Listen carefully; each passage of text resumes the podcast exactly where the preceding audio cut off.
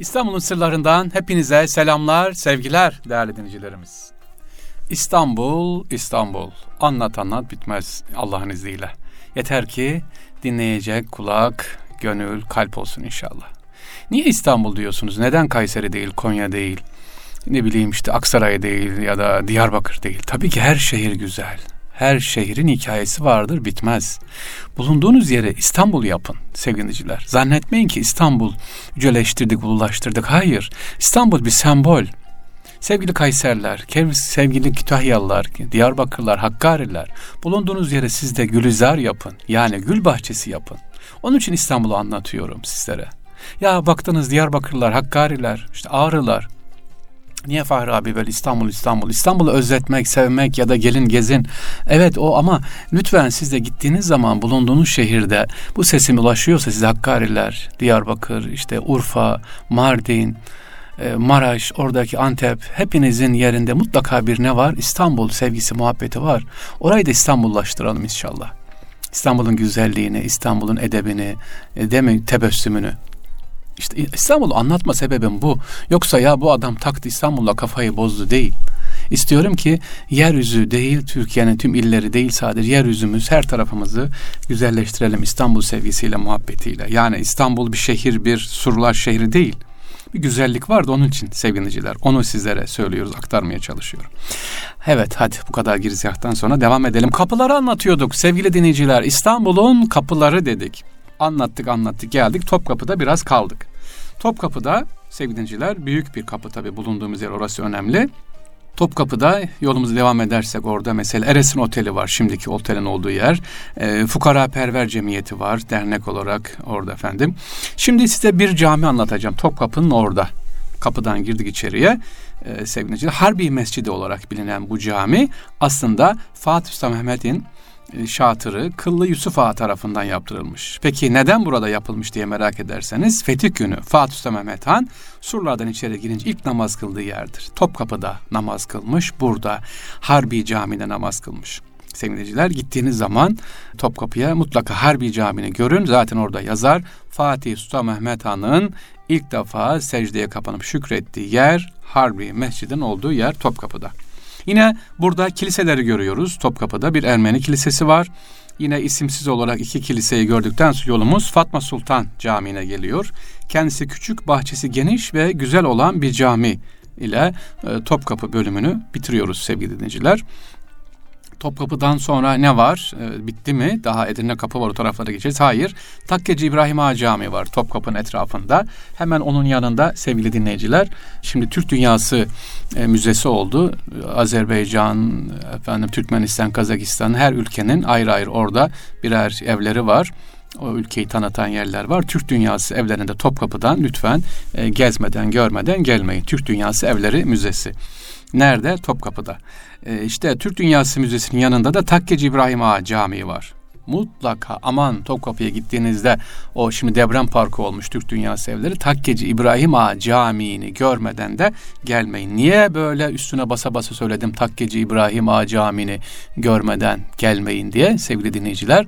Çünkü bize günümüzde de bir mesaj veriyor. Hikaye şu Takkeci İbrahim Ağa Camii'nin hikayesi şu. Takkeci İbrahim Efendi kapalı çarşıda takke yapıyor, örüyor, dikiyor efendim. Bunları satıyor ama içinde ukde var. Ah diyor bir cami yaptırsam, bir camimiz olsa, hayır sanat olsa, herkese baktırıyor paşalar, işte zenginler bir şey hayır yap. Benim diyor hayır yapacak neyim var diyor. Mal yok ki. Düşünürken rüya görüyor. Üst, e, efendim rüyasını üst üste üç sefer aynı rüya görüyor. Senin diyor nasibin Bağdat'ta diyor. Git orada üzümün altında asmanın orada diyor. Şunu al diyor mesela. Ee, bu da hanımını anlatıyor. Ne yapayım ben diyor. Git madem diyor kervana katıl git. Dükkanı kapatıyor. Taslara toplayıp efendim Bağdat'a gidiyor. Böyle gece vakti varıyor. İşte aa Asma'yı da görüyor Bağdat'ta. İşte filan yer filan çarşı. Gezinirken bekçi görüyor. Hemşerim diyor ne arıyorsun sen burada? Ya işte şu asmanın altına biraz oturacağım diyor. Adamdaki garipliği şaşırıyor. E, sen diyor buraya oturmaya mı geldin diyor asmanın altında bu saatte. Hayırdır anlat bakalım. Ya işin doğrusu böyle diyor. Ben bir rüya gördüm üst üste benim nasibim buradaymış diyor. Ee, burada bir hazine var, burada bir nimet var, onu almaya geldim diyor. Bekçi de gülmeye başlıyor. Ya diyor sen de kalktın İstanbul'dan bunun için mi geldin Allah aşkına? Ben diyor 36 senedir bir rüya görüyorum diyor. 36 senedir. Rüyamda diyor Takkeci İbrahim Efendi'ne bir adam varmış Topkapı'da diyor. Onun evi varmış. Evinin altında da hazine varmış. Hiç akıl işi mi diyor bir rüyaya inanıp da diyor ta Topkapı'ya İstanbul'a gidilir mi diyor. Bir ahmak adam diyor. Git şuradan diyor. Adama kızıyor.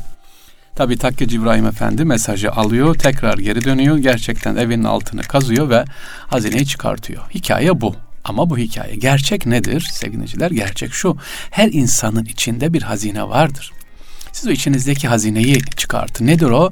Allah'ın sevgisi, muhabbeti, vedüt dediğimiz sevgiliciler. İşte Fakkacı İbrahim Efendi cami ziyaret edin derken bu hikayeyi dinleyip evet Rabbim sen benim içime öyle bir hazine verdin, öyle bir hazine verdin ki nedir bu? Sevgi hazinesi sevgiliciler, sevgi. İnşallah Rabbim yaratılanı sevmemiz hepimize nasip etsin, ikram etsin. Topkapı'da Tapkeci İbrahim Efendi Camii dedik. Ondan sonra Edirne Kapı'ya doğru gidelim. İstanbul'un kapılarını anlatıyoruz bu arada. Topkapı'yı anlattık. Şimdi Edirne Kapı. Edirne Kapı Bizans döneminde Adrinopolis dediği bu kapı Osmanlı'da manası değişmeden Edirne Kapı olarak isimlendiriliyor. Edirne'ye giden yol sevgiliciler. Aslında dikkat edin Adrinapolis yani Edirne Kapı olarak aynen bu ismi alıyor. Osmanlı padişahları tarafından bu kapı Edirne kapı e, çok kullanılmış sevgili Sefere giderken genelde bu kapıdan çıkılıyor Edirne. Özellikle Eyüp Sultan'a giderken bu kapıdan gidiliyor. Edirne kapıyı Topkapı'dan ayıran sınır aslında bugünkü Vatan Caddesi'nin olduğu yerden başlar. E, sevgiliciler ya Vatan Caddesi yönünüz Aksaray olacak şekilde çıkarsanız solunuz Edirne kapı, sağınız Topkapı tarafıdır.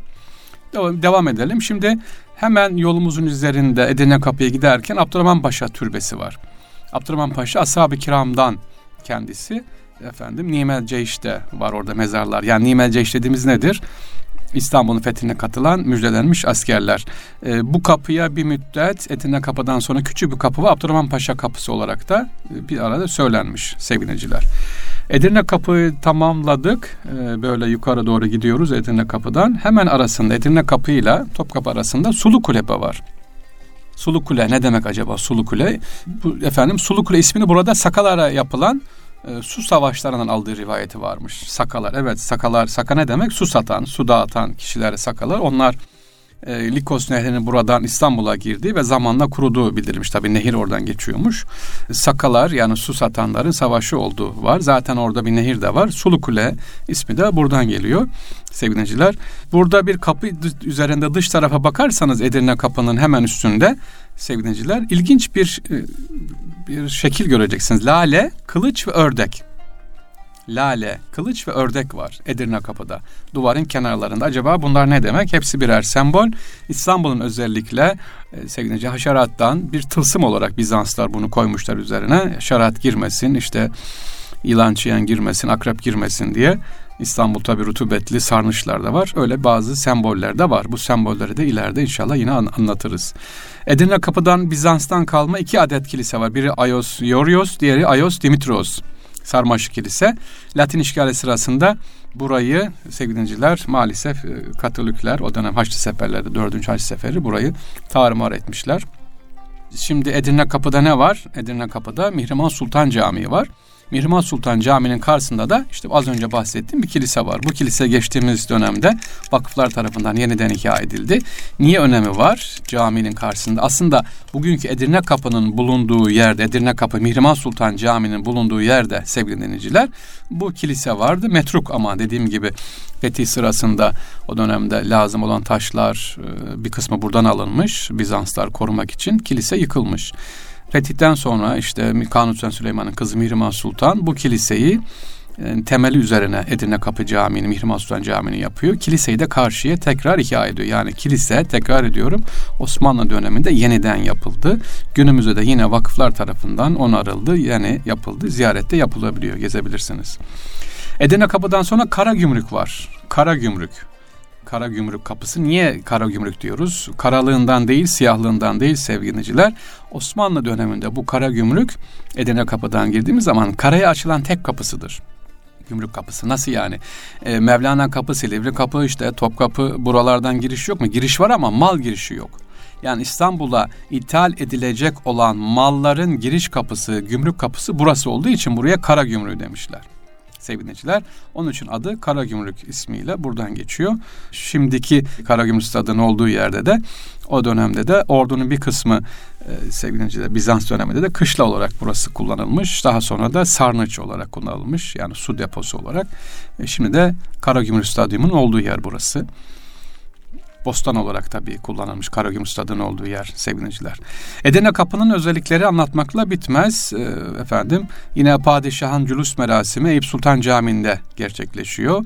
E, ve padişah şehre girerken bu kapıdan mutlaka giriyor. Yani padişah olarak girerken girdiği kapı Edirne Kapı. Tebrikleri iki oda kurdurarak kabul ediyor sevgiliciler. Birisi sur içinde Edirne Kapı'da, diğeri de sur dışında e, burada kabul ediyor sevgiliciler. Eğri Kapı'ya gelelim. Eğri Kapı ve Tekfur Sarayı. Eğri Kapı da önemli. Sevgiliciler niye Eğri Kapı'yı anlatıyoruz?